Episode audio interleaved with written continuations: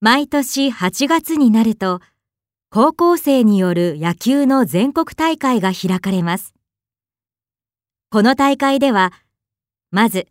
それぞれの都道府県で予選が行われ、予選で優勝したチームが、その地区の代表として全国大会に出場できます。全国大会は、兵庫県にある甲子園球場で行われるので、夏の甲子園とも呼ばれています。この大会は、すべての試合がテレビで全国に放送され、新聞にも大きく取り上げられます。地元のチームの勝敗は大きな話題の一つです。